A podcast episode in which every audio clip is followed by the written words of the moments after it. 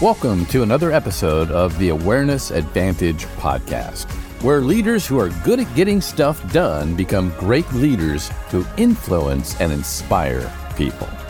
I'm your U.S. co host and best selling author, Kevin McCarthy, joined by my good friend, Canadian business partner, and best selling author, Likky Lavji. If you have not yet done so, click subscribe so you never miss an episode. And now, the Awareness Advantage podcast. What do we want to talk about today? What's on your mind? Mark, you're going to help me out here today. well, you know, I was actually thinking this morning, I'm interviewing a, a, a friend later today on my podcast, and he and I always argue about, you know, essential skills or soft skills versus just get the job done type of thing. And we banter back and forth. But the question that popped in my mind is when is when is it okay to say at work?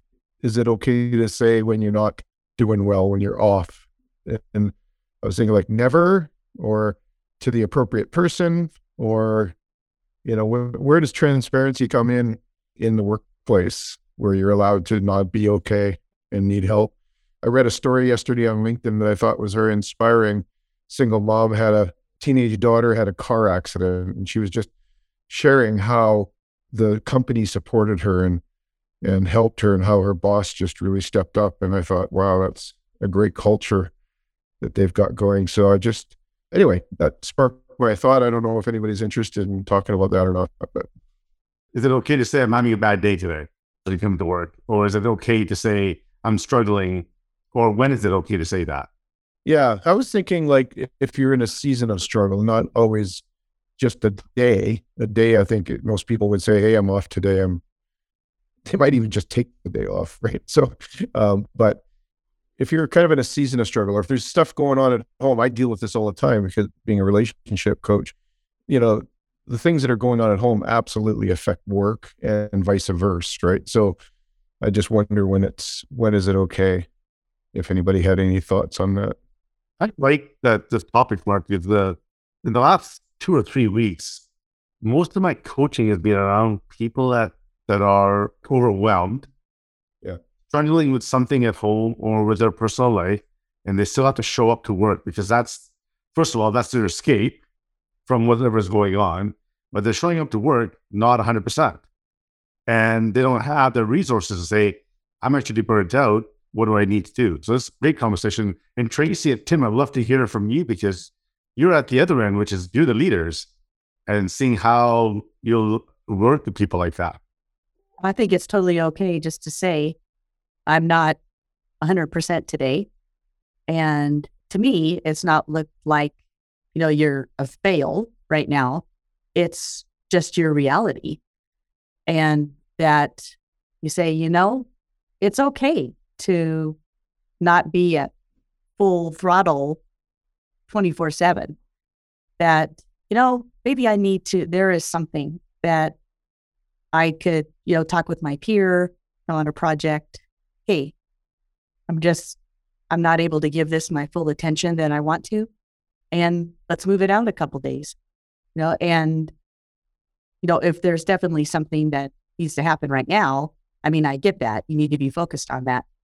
But I feel, don't think you should put yourself down just because, oh my gosh, there's just so much. And you really have to take it like I've said with my daughter, you know, that what you see is like all these birds in front of you. You know, there's just several birds. And so just take it bird by bird.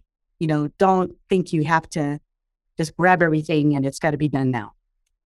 Because that just doesn't work. Because it, it just makes your personal relationship or your personal issue that much worse to you.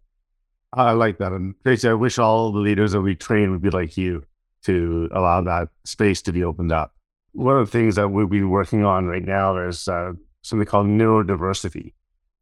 And, you know, we have laws in place about D&I, right? Diversity and inclusion. We have laws on making sure that you're able to hire and should hire disabled people. But there's nothing around that says neurodiversity. Neurodiversity is people that are dealing with mental health issues, people that are dealing with addiction issues, people that are dealing with dyslexia, for example, or autism.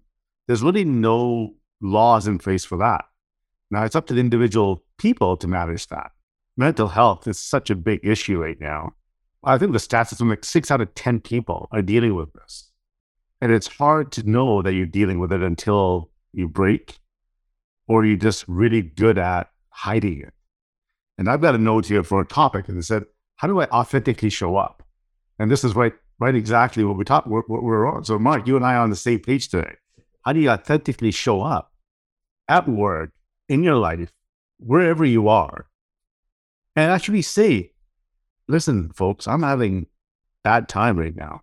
I don't know what's going on. I'm actually struggling.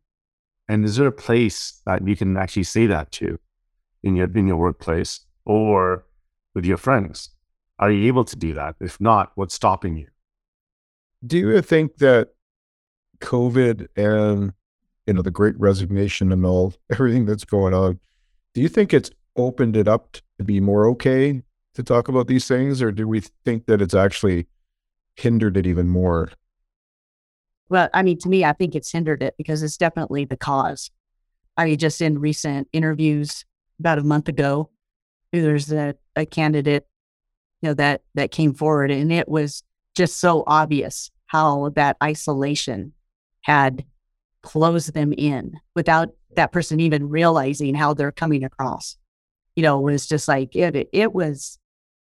It just broke my heart to see this person because it was mm-hmm. so obvious that all this isolation and not getting out there among people that it just you could just see it and where we just haven't interacted that way before again it's the ecology for being attuned to that what's happening mm-hmm. understanding what this person could be managed, uh, dealing with now, how do we manage as leaders or as individuals how do we manage that when we see that from others and we see that that body language changes. You can understand what could possibly be happening.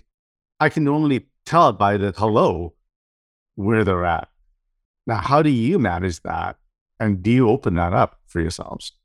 If you are in leadership at any level, from frontline manager to chief executive, Likky and I would like to invite you to join the conversations in our live virtual studio audience every Thursday or any Thursday that you are available from 8 a.m. to 9 a.m. Pacific Time. For more information, please visit us at blindspots.vip forward slash audience. That's blindspots.vip forward slash audience. Now, back to the program. And then, or the other question is if you're having that moment of I'm I'm done. I'm having a bad day. Something's happened out there, or I'm actually struggling with something and it's been ongoing. How are you managing that? I'm just taking the day off. and then that yeah, and then what? And, then what? When you take the day off, what happens at that point? Are you allowing yourself to sit in that pain for the day? No. Or are you finding some tools? To no, I'm I'm finding, you know, a way that that almost feels like, okay, now I can breathe deeper and I can kind of really look at the real picture of whatever this is, you know, or what is happening. I could focus more on that person or that issue to find, okay, need a way, find a way to ease this. You still got to find a way to that work is work and home is home. And which is, I guess, kind of nice that I'm realizing it is better to be back to work in person and among each other that that is still just work and now when you go home okay yeah that's my home that's my respite that's that's my time that's where it should be because a lot of businesses you know or agencies they're still working remote even now and it there doesn't seem to be even an inkling of oh gosh, you know, we're we'll probably never get back to the workplace in person. That's kind of the extreme the other way. To me, you know, is like now's the time to get out there, get back to breathing, living, being among people, because that's that's what we are. We're not meant to live in isolation. I have the um, same situation with my mother going on right now as well. Is she is already has social anxiety, and due to COVID, it's like it's made it 10 times worse. Mm-hmm. So I, I know that she's not going to come visit me. We live two provinces away. So I'm going to head out like just tomorrow actually to go visit her, but fully prepared that we're going to be in lockdown in her home because that's where she feels safe and comfortable now. And that it's because she already had those issues, but she had to leave the house. And the, the last two years has just kind of made it a lot worse. Even for young people, my daughter is 29 Hmm. and uh, she she's uh, very highly successful. She's a VP of the company she works for, so she's very achieved. And uh, she she doesn't want to work, and it, she wants to work at home. She's not going back into the office, uh, and she's she's nervous about coming out and meeting and going out and being social, and uh, it's really affected affected her and her husband. And so the other thing I, I- is interesting, Tracy. I think that like actually home and work life have blended a lot more because Mm-hmm. of working at home, and I think that it's it's hard to unlock that door, right? You know, I wonder if it's an irreversible damage in the sense, un- unless somebody really truly wants to change it. But the way I'm hearing people speak right now, clients and, and others, is including my daughter, is that no, this this is the new normal. This is okay. It's like no, it's not okay. you know, I'll be careful how I tell her that. But Right. but yeah, that's very interesting. I was lucky enough to be actually out in COVID, working outside of the home. But at the same time, I didn't have that safety to go to my boss and say if I was not doing okay.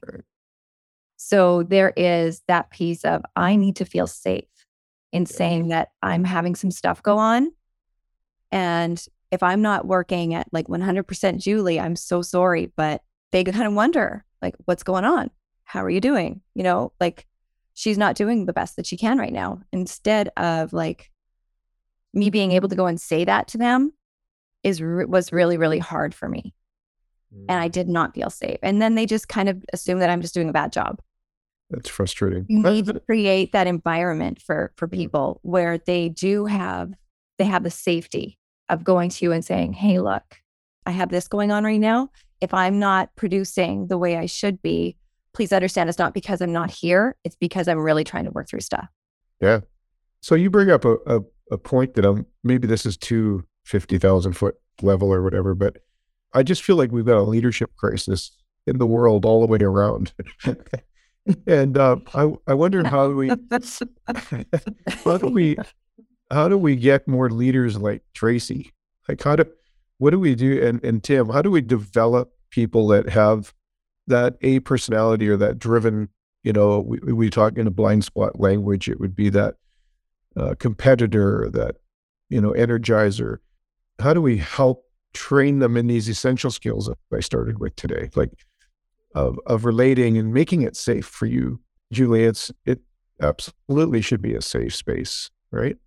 Uh, maybe it's too big of a question for us Oh, to answer. Mark, that's a Mark, that's a great question because How, uh, I think somebody's going to start asking it. Like, are we going to just let the thing keep going, status quo keep going, or, or what can we what can we do? I know you know we can all be more empathetic. We could all be more whatever. But I'm just saying. I wonder. I wonder if anybody kind of is seeing what what kind of shift needs to take place in the mindset of the marketplace. I think that with with leaders it is one thing, but I think also people need to speak up when they're having issues happen. So even if I did didn't feel safe, I think if they keep hearing from numerous people that they're having stuff go on, they're going to be like, we need to actually maybe figure out how to address this. Right. Right. So it's just, it's maybe teaching individuals that it's okay not to be okay. And you can talk about it and you can not feel shame around it. And then if there's more of that, then employers are going to have to make the shift on how to deal with that. Yeah, I I agree. I think it starts with courage. Like we need to encourage. You know, the word encourage means to give courage to somebody. I always I've always said companies need a chief encouragement officer. And uh, I like that. But Mark, back to your question is how do we work with leaders like this, right? Leaders need to be self-aware, period. And if they're not self-aware, they've been down this path of becoming a leader because they were good at sales. Now let me make you a sales manager. You were good at operations, they've been making operations manager, but they weren't self aware. It was just the way things were. There's a reason why Kevin and I do what we do is helping them self aware. But the biggest challenge that we're hearing is employees are reaching out to us and saying, We're having a challenge at work. The leader's not getting it. What do we do? So our answer to them is be open and vulnerable and tell them what you're dealing with and what you need. And if they can't provide that for you, it's time to move on because your health and your mental state is the biggest important thing. If you can't work with that leader, you can't go around that leader and really get your voice heard. It's impossible. Now, get your voice heard is not demanding something. It's being vulnerable and sharing what you're dealing with. And it's that back to that, we're back full circle. How do you authentically show up? If you are in leadership at any level, from frontline manager to chief executive, Likky and I would like to invite you to join the conversations in our live virtual studio audience every Thursday or any Thursday that you are available from 8 a.m. to 9 a.m. Pacific Time. For more information, please visit us at blindspots.vip forward slash audience. That's blindspots.vip forward slash audience. Now, back to the program. Okay, I'm struggling with my relationship. I'm having just major, major issues in my relationship. Even that requires conversation in the workplace because you can't show up authentically. So I'll, this is a short story. Know, from hear my stories. I'm a connector, right? So when I had my IT company, we did some work with our coach and we said, you know what, we got to really understand what people are dealing with. So we put a, on a Sunday afternoon, I went to the office and I created a little uh, check-in, check-in counter. And on the front of the door, it said, check in your bags here, check in bags here. And as soon as you open the door, I had a little counter and I had a suitcase. And people walked in Monday morning, going, like, what is going on here? I basically said, each one that came in, I said, you know what? check in your stuff with me. Check in with me here right now. Where are you at? What's going on? That was the start of a rule that we put in place. And when you come into the into our home, which is the office home, go say hi to everybody. And the last person you say hi to is me. Because I want to check in on how you are. If you're having a bad day, listen, talk about it. If you need to talk, talk about it. If you don't need to talk about it, great. Let's get on with it. And the vice versa. If you're leaving this home, which is the work home, and going to your home place, go say bye to everybody. Come and say bye to me last. Because if there's an issue at work, I do not want you taking it home. And that shifted our culture night and day in one day because we allowed a space of speaking, we allowed a space of checking in. Problem becomes is that person who's dealing with something is afraid to say, I'm having a relationship issue. I'm having this issue my kid's dealing with this. I don't know how to manage it. What we're hearing is work is so important that they can't even afford to miss a half a day of paycheck. So they stifle it in and they keep it inside and they just show up. Second thing is work is my solace. If you send me home right now, I don't know what I'm going to do. I need to be at work to hide from everything else. So this is what we're hearing. So I want to hear from all of you. What is it that you're doing in your workplaces to allow this conversation to happen? And or are you able to be open and vulnerable to share what's going on? Well, I mean, I, I found that in my last workplace, when I was managing some people that with a lot of the work that I had done on myself and trying to be, you know, comfortable with what I you know, what I was dealing with or what I had dealt with and how I was managing things, therapy or, you know, what, whatever, whatever things like that. You know, I was still not oversharing, but I felt like I did try to kind of be open enough with the people that I was working with. I wasn't hiding the fact that, oh, hey, I've got a this appointment this afternoon or, you know, things like that. And one of the people I worked with share with me that, you know, he was you know, he, he was having issues with insurance, where it was like the medicine that he had had, you know, that was managing some of his issues, it wasn't covering it anymore. And he, so then he had been avoiding going and trying to find an alternative. And that was actually what was affecting his work. So he, you know, shared that, but then that allowed me to get our insurance person involved to, you know, to kind of help him find, you know, the right sources to at least try to work on that, you know, that issue because that was something that, you know, could actually help solve. But but without that conversation taking place, I probably wouldn't have known that and would have just thought that he was just, you know, being, you know, kind of, you know, being being um, you know, a bad employee and not, you know, not not doing his work or not staying focused or whatever it was. And when there was actually something bigger that in that situation we could actually help him.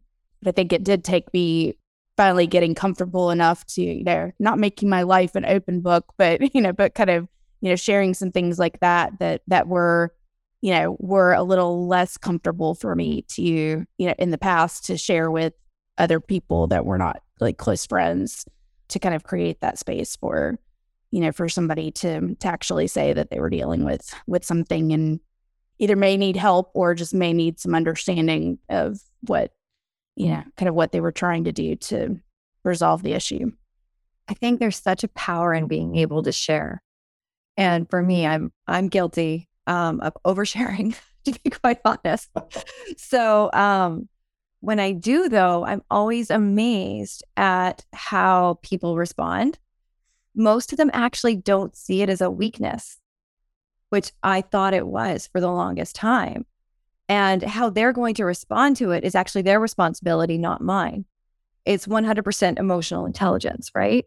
So I think that if other people can learn a little bit more about that and feel open to sharing, they'll realize that there's so much power in it. Because then that you just made that other guy feel completely safe with saying exactly what was going on.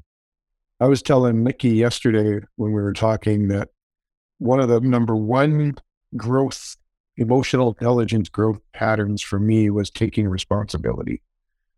And so I needed to take responsibility for what I was feeling, what I'm experiencing, what I'm doing. And when I take responsibility, I believe, and then I can share it, that I believe that now I'm empowered. So much power in that. So much. I love that. I love that you want to take responsibility. The issue that we a lot of us have is that we don't understand what we're feeling the biggest tool that we forget to do is really feel what we're feeling yeah. and sit in it and really understand why you're feeling that and go through it. Uh, Mark and I had a really good conversation yesterday, and it was about getting to the root cause of that feeling. So, for example, sad to lonely to abandonment. Great, that's how you feel, but get to the root cause of the abandonment. Where did that happen? And once you can get to that level, then that feeling of sad and loneliness will start dissipating and or you'll know how to manage it when this comes in. Yeah. and if you see a pattern in your feelings all the time that's even more reason to start looking at the root cause of that feeling. We had an incredible dinner with three brothers of mine on on friday night and we we're talking and first of all the three of us aren't vulnerable at all. Now in the last six months we've become really vulnerable and sharing a lot.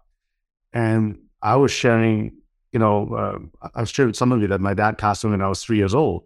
And it had a big impact on me of not having a father figure.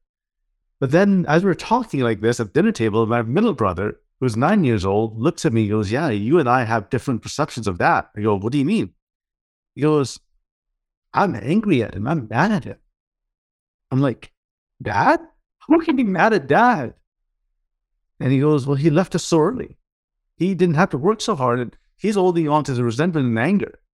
And this is a brother that actually had real anger issues growing up. And as he shared with us on Friday, you could just see him just changing. Like literally, I'm watching this brother of mine change in front of me because he got to the root cause of that. Not only he knew the root cause, but he got to share it with us. And then my oldest brother, says, Oh my God, I didn't know that. My perception of dad is just dad's just hero because he kept on helping people. Three different perceptions of the same situation. And they're all right. But understanding those feelings is where we need to be at. Feel it, whatever you're feeling right now. understand it. And we all, there's I'm going to go back to our first conversation regarding how do you authentically show up, right? And this is authentic. We're all being authentic here. We're all showing up and sharing our feelings and understanding that. And mm. If we can do this ourselves around the people that we love and care for, your workplace will adapt. And I say that because you'll stand for what you believe in and your values. Mm. And your workplace will adapt. Doesn't mean the workplace will change, the leadership will change you'll adapt to it or you'll make the change if it doesn't work. And that's, you know, I've worked with some of you on that situation over the last couple of years. And that's important. It's important to really stand for what your values are. And the only way you can start doing that is really digging deep on understanding what you're feeling at this moment. In coaching, there is an area where we take them into the feeling. Like when, when I'm doing coaching, we take them into the, we let them sit there for a little while and then we have to get them out of it. Right. Now, if you're dealing with a situation that you can't get out of it, we have to find different ways of doing this. So E stands for acknowledging it. We talked about acknowledging feelings today, right? But acknowledging your negative feelings, understanding what those are. C is for change. Change the perspective to something grateful. Now, it's not putting a silver lining on what you're dealing with. I'm dealing with X issue it's not about putting a silver lining on it. It's about going into a gratefulness thought process. And what I have is I have a list of things I'm always grateful for. A couple of friends, a family member, my Nespresso coffee. I'm grateful for it.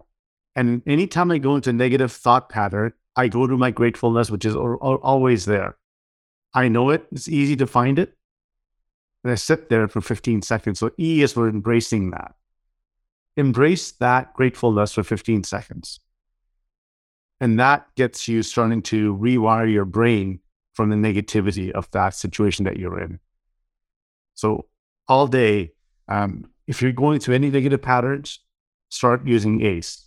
Acknowledge, change perspective, and embrace it. Keep on doing this. And all of a sudden, that gap that you have of you know, the three hours sitting in that murk of negativity gets shorter and shorter and shorter. And in fact, it gets to seconds now if you start doing this more often. But it's not about ignoring that feeling, it's about understanding it, first of all, acknowledging it. And that acknowledgement part could take 20 minutes, could take an hour. But then change it and then embrace it. Thank you for listening to the Awareness Advantage podcast brought to you weekly by the leadership team at Blind Spots Global, a multinational, multicultural leadership development organization specializing in transforming managers who are good at getting stuff done into great leaders who can influence and inspire others to achieve their best. If you have not yet subscribed, please do so now so you will never miss an episode.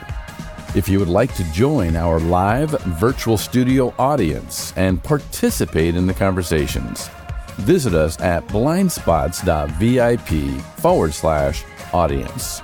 That's blindspots.vip forward slash audience. We hope to see you there.